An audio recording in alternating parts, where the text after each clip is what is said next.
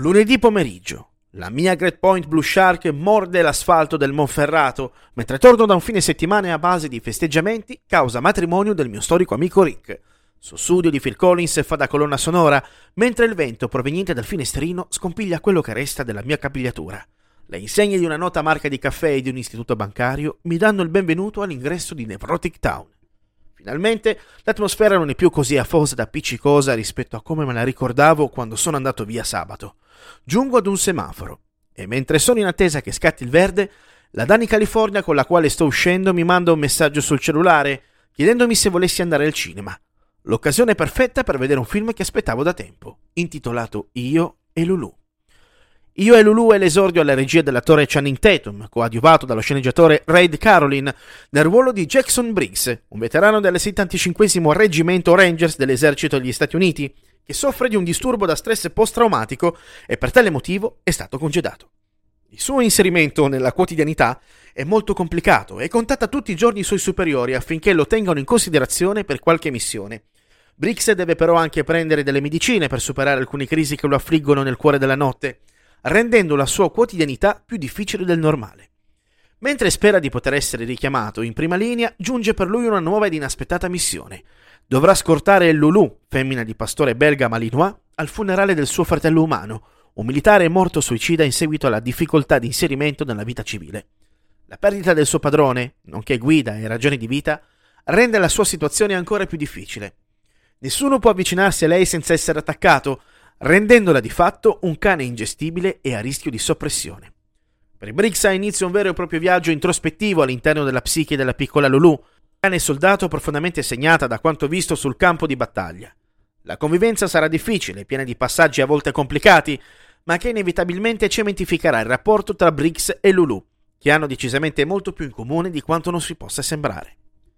I loro destini sono incrociati, hanno un vissuto simile e sono la stessa faccia della medesima medaglia.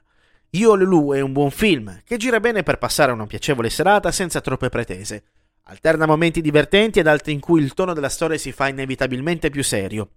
In quei momenti, però, lo fa in punta di piedi, evitando di essere una leziosa ramanzina su ciò che oggigiorno si deve necessariamente fare e dire per evitare di essere tacciati di qualche aggettivo che termina con il soffissoismo un road movie in cui il viaggio è il mezzo per meglio comprendere quanto l'uno sia complementare all'altro.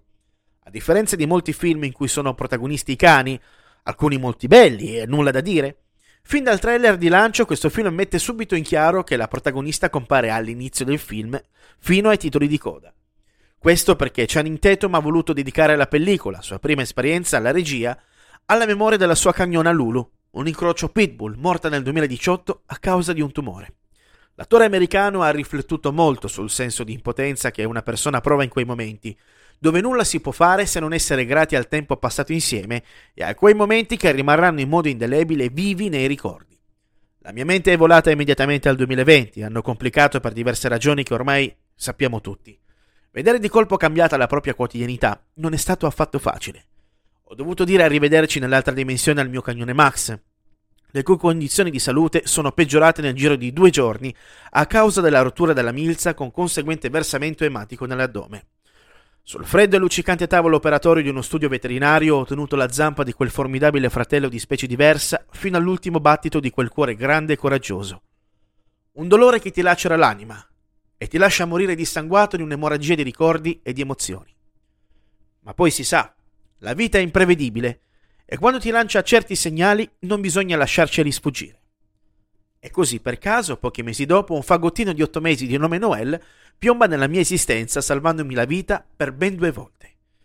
E continua a salvarmela ogni giorno. E quando tutto sembra finito, l'abbaiare di un cane sarà sempre una delle cure migliori al mondo.